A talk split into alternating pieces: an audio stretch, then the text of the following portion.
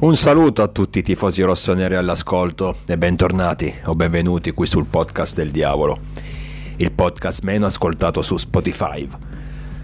Godiamoci questa sosta per le nazionali perché non giocare al momento attuale, visto i risultati che purtroppo stiamo ottenendo nell'ultimo periodo, dicevo non giocare significa per noi tifosi non incazzarci e per loro, per i nostri ragazzi, non perdere ulteriori punti, ulteriori posizioni in classifica. Quindi godiamo il momento sapendo che almeno per questo weekend saremo esenti da uh, bestemmie, uh, delusioni, incazzature, rabbia e, pe- e prepariamoci per la prossima giornata dove al momento prevedo un disastro in quanto andremo a giocare sul campo della capolista che quest'anno sto cazzo di Napoli sembra da- davvero la squadra più forte sul pianeta sembra impossibile da fermare quindi per come sono le la, per, per la situazione attuale non prevedo grande, grandi soddisfazioni una volta usciti da quel campo, però come dicevo nel podcast precedente, se mai dovessimo ricordarci ad un certo punto di essere i campioni d'Italia, di essere un'ottima squadra, con degli ottimi elementi, se ci ricorderemo di saper giocare a calcio, perché lo stiamo facendo da un po' di anni, se dovessimo ricordarci di essere un gruppo, compatto, solido, con delle buone idee, magari potremmo anche tirar fuori dal Maradona qualcosa di interessante. Ma ad oggi non, eh, non, volevo parlare, non volevo almeno iniziare a parlare della sfida contro il Partenopei. Innanzitutto, ieri è scesa in campo la nazionale e volevo riallacciarmi al discorso nazionale per parlare un po' della situazione attuale del calcio italiano, legandomi poi naturalmente alle questioni che riguardano noi, che riguardano il Milan, che ci interessano di più. Parto dalla nazionale, lo sappiamo tutti, ieri abbiamo perso contro l'Inghilterra la prima sfida per la qualificazione ai prossimi europei. Ci mancherebbe pure che adesso non ci qualifichiamo neanche ai prossimi europei da campioni uscenti non sono sorpreso dalla sconfitta di ieri perché nonostante la vittoria appunto negli ultimi europei, una vittoria che sicuramente da, da, da, da, italiano mi ha riempito il cuore di gioia, penso un po' come a tutti noi, anche se qua in Italia sappiamo che il tifo, la propria fede, spesso sporca la passione per la maglia azzurra nel senso che più di una volta ho sentito dire da tifosi di, che sia Milan, che sia Juve, che sia Inter, quello che volete. Eh, io non tifo la nazionale perché ad allenarla c'è un ex interista, non tifo la nazionale perché i titolari sono il Bonucci della situazione. Faccio l'esempio, eh, bandiere della Juventus, eh, quindi non posso, non posso mm, godere, no? Nelle loro vittorie. Non tifo la nazionale perché in porta c'è Donnarumma, che è stato un traditore per eh, noi tifosi del Milan, quindi ehm, non riesco ad esultare quando fa delle grandi parate o cose simili. Però a parte questo, oddio, su Donnarumma sono sincero, anch'io tante volte ho pensato. Adesso non è che pre- ora aprendo una parentesi non è che spero nelle sconfitte degli azzurri solo perché in porta c'è chi sappiamo noi. Però dico sempre, se proprio dovessimo perdere, se proprio dobbiamo perdere, allora meglio perdere con una papera di Donnarumma così nella sconfitta riesco a trovare un minimo di soddisfazione, perché lo ammetto, ci sono alcuni giocatori che se le cose gli vanno male a livello calcistico, si intende a livello sportivo, io non piango sicuramente. Ci sono giocatori a cui non auguro il meglio, lo dico senza, senza troppi problemi. Uno di questi appunto è Donnarumma. Ma chiusa la parentesi, non sono sorpreso dalla sconfitta di ieri, perché reputo la nazionale italiana a livello qualitativo nettamente inferiore rispetto almeno alle squadre che vanno per la maggiore, alle squadre rimaniamo in Europa più forti, che sia la Germania, che sia la Spagna, che sia l'Inghilterra stessa, che sia la Francia, per non parlare poi a livello mondiale ce ne sono molte di più, molte, molte più squadre più qualitative rispetto alla nazionale. Dicevo, mm, prima che mi dimentico, mm, il, l'europeo vinto con Mancini è stata sicuramente una grande soddisfazione. Io personalmente non mi sono però illuso che quella fosse una squadra più forte, che fosse la squadra, scusate, fosse la squadra più forte a livello europeo. Semplicemente perché certe competizioni eh, che durano per un breve periodo, un mesetto, che, dove devi giocare sostanzialmente poche partite, no? Anche se arrivi fino alla fine, non, non ti giochi come in una stagione di campionato, eh, coppa eh, e altre e coppe varie, una cinquantina, una quarantina, un 45 partite.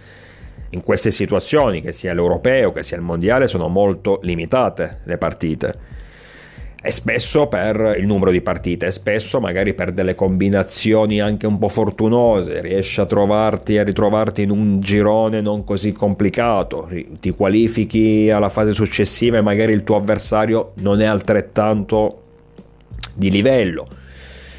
Poi la partita successiva ti qualifichi ulteriormente, arrivi magari alla semifinale, ai quarti di finale e trovi una, un avversario che ti mette in difficoltà ma riesci a superarlo magari grazie ai calci di rigore, oppure semplicemente il tuo avversario è, è più forte ma lo trovi in una giornata negativa oppure tu sei in una giornata particolarmente positiva. Voglio dire, sono situazioni che vivono di momenti, di, di, di, attimi, di giornate. Quindi non mi sorprende, anche perché poi per carità la nazionale di Mancini non che sia così da buttare, non che sia così scarsa, ripeto, non è assolutamente la più forte in Europa, ma la, poi l'abbiamo dimostrato nel post europeo. Dico, non, è, non, siamo comunque così scarsi, quindi qualcosa di buono riusciamo, riusciamo a farlo, sicuramente. Questo per dire, non mi sono illuso della, della vittoria nell'europeo, quello che è capitato dopo la vittoria dell'europeo, quindi la mancata qualificazione al mondiale in Qatar, non mi ha sorpreso fino a un certo punto, nel senso che effettivamente nella situazione di classifica in cui eravamo bastava veramente poco per qualificarci. Il problema non fu tanto uscire contro la Macedonia del Nord, il problema fu arrivare agli spareggi, anche perché una volta superata la Macedonia, poi noi siamo riusciti a fare il capolavoro in negativo naturalmente, uscendo fuori addirittura contro di loro, perdendo in casa. Ma comunque sia una volta superato l'ostacolo, ce la saremmo dovute, dovuta giocare contro, contro, il Portogallo, un'altra delle nazionali che secondo me sono qualitativamente migliori rispetto a noi. Tant'è che poi il Portogallo che si è qualificato per il mondiale non è che fece una brutta figura. Quindi il problema era alla radice, ossia Dove, noi soprattutto, a maggior ragione dopo, essere, dopo, aver conquistato l'europeo, non dovevamo assolutamente permetterci, non dovevamo arrivare a giocare gli spareggi in un girone che sostanzialmente era abbastanza, ormai era abbastanza indirizzato. Però perché sto parlando adesso della nazionale in un podcast dedicato al Milan? Parlo della nazionale perché gli ultimi eventi attorno appunto alla squadra di Mancini, alla selezione di Mancini, ci fanno capire che il calcio italiano, almeno dal mio punto di vista, è ancora arretrato. Qui adesso potremmo aprire un discorso enorme in cui non mi addentro perché sennò davvero rischieremmo di non solo far durare questa registrazione due ore, ma sviare totalmente dall'argomento che volevo affrontare in questo momento, ossia la retratezza del calcio italiano che è dovuta a tanti fattori, si ripercuote soprattutto sulle squadre di club. Si ripercuote sulle squadre di club anche e soprattutto almeno in questo ultimo periodo, su un aspetto che, che ci riguarda personalmente, che riguarda personalmente il Milan, la costruzione dello stadio. E il calcio italiano è talmente arretrato da non permettere a due squadre di livello internazionale, e ahimè ci metto pure l'Inter, che,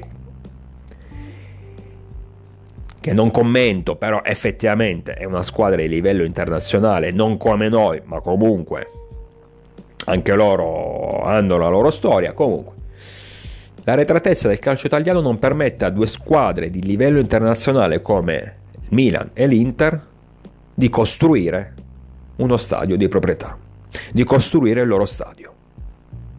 E poi ci lamentiamo perché gli inglesi sono così più avanti rispetto a noi, perché i tedeschi sono più avanti rispetto a noi, perché gli spagnoli giocano le finali. Perché, perché, perché, perché? Sicuramente non è questo magari il problema maggiore del calcio italiano, ma più o meno, oddio, eh. ci sono tanti altri aspetti che secondo me ci hanno portato alla situazione attuale, situazione in cui la nazionale europeo vinto a parte, fa comunque fatica da tanti anni, tant'è che negli ultimi due mondiali noi non abbiamo partecipato, cioè alla stregua del San Marino, alla stregua del eh, Liechtenstein, no? Alla stregua della Slovenia siamo praticamente. Ma porta anche a squadre di club che a livello europeo non sono più così competitive. Va bene in Europa League, va bene in Conference League, dove il livello non è così alto, ma quando si parla di Champions League la situazione inizia a cambiare. La questione stadio è anche importante, perché lo stadio, il discorso che molto spesso l'opinione pubblica non capisce, lo stadio sembra quasi, ci metto anche di mezzo i politici del cazzo che abbiamo qua in Italia, sembra quasi che una squadra di club desideri, voglia fare uno stadio per un capriccio per proseguire nel suo per portare per distribuire meglio il suo circo. No perché il calcio spesso è visto come un circo come un gioco come un passatempo. Il calcio è anche un business il calcio comunque dà lavoro il calcio porta soldi anche al proprio paese alla propria città non è soltanto 22 giocatori in campo con una palla che cercano di far gol. Ormai non è più quello 80 anni fa, magari sì, adesso no. Le società, le, le squadre di club sono delle società importanti, a maggior ragione adesso, nel momento in cui anche in Italia le proprietà stanno cambiando, come quella del Milan, come quella dell'Inter stessa, come quella della Roma. Proprietà quindi che non, hanno, non, non sono interessate soltanto a far crescere la squadra, a permettere alla squadra di conquistare nuovi trofei, ma sono interessate anche ad espandere il brand a livello mondiale.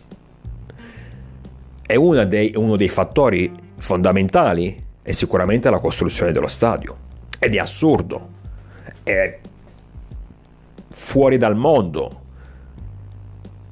che è una squadra come il Milan, vincitore di 7 Champions League, 4 mondiali per club, 19 scudetti. Una squadra cardine di un campionato di calcio come quello italiano che nonostante negli ultimi anni, l'abbiamo ampiamente detto, non sia più di primo livello, ma rimane comunque un'attrattiva, un'attrazione importantissima. Il campionato italiano che per tanto tempo è stato un punto di riferimento per gli altri campionati, anche per quello inglese che adesso sembra appartenere a un altro mondo, ma c'è stato un tempo in cui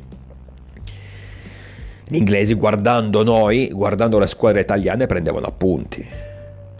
Poi per carità loro sono stati bravi ad evolversi, ma sono stati anche facilitati appunto da, da una classe politica, da una burocrazia, adesso poi nello specifico non conosco bene la situazione in Inghilterra, ma considerate che in Inghilterra ragazzi anche l'ultima squadra arrivata che riempie lo stadio con 20.000 persone, 30.000 persone esagerando, ha il suo stadio, ha il suo impianto, ha la possibilità di gestirlo.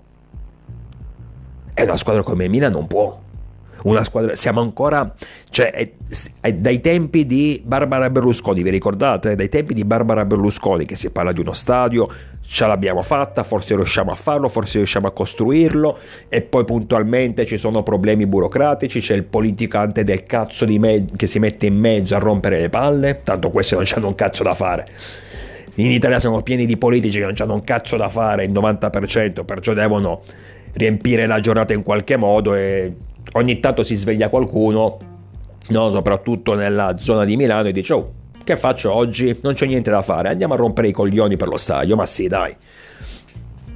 Perché così, eh? Io la sto, naturalmente la sto buttando in cacciara, la sto buttando ironicamente, ma sostanzialmente parliamo di questo.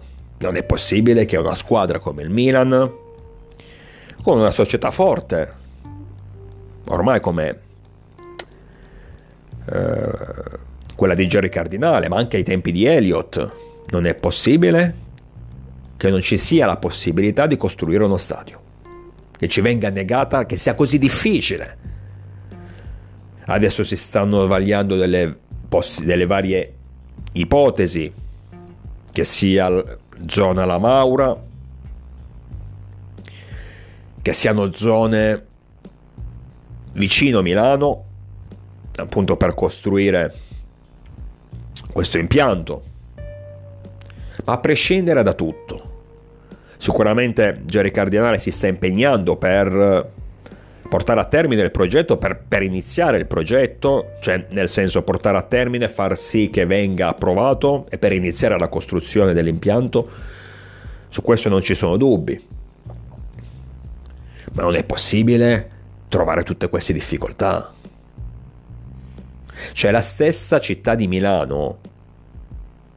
Ne trarrebbe soltanto degli ne gioverebbe soltanto, scusate, ho avuto un attimo di, di, di defiance, ne gioverebbe soltanto da una costruzione di un nuovo impianto sportivo costruzione di un nuovo impianto sportivo che significa anche poi costruzione magari del centro commerciale, costruzione del museo, costruzione del uh, un impianto sportivo secondario, comunque un un'urbani- modifica di un'urbanistica in modo che sia anche più appetibile per i turisti, più appetibile per le persone che abitano nei, nei paraggi. L'ho visto nella città in cui vivo, Torino. Nel momento in cui è stato costruito lo stadio della Juventus, il nuovo stadio, l'Allianz eh, Stadium, eh, o lo Juventus Stadium, chiamatelo come volete, è stato costruito in una zona che prima appunto che ci fosse, eh, che arrivasse il nuovo impianto, era una zona, non dico malfamata, ma abbastanza brutta. Mi ricordo da bambino quando i miei genitori mi dicevano quando esci con gli amici non andare in quella zona, adesso non faccio nomi di zone o altre zone, tanto non ci interessa. Non andare in quella zona, non andare in quella zona perché comunque non è, è pericolosa, ecco. Non, parlo, non stiamo parlando del Bronx, comunque non era molto raccomandabile con la costruzione del nuovo stadio effettivamente c'è stata una, una, riqualificazione netta. Adesso nel complesso non dico che quella sia diventata una zona top di questa città ma sicuramente nettamente migliore rispetto ad anni fa.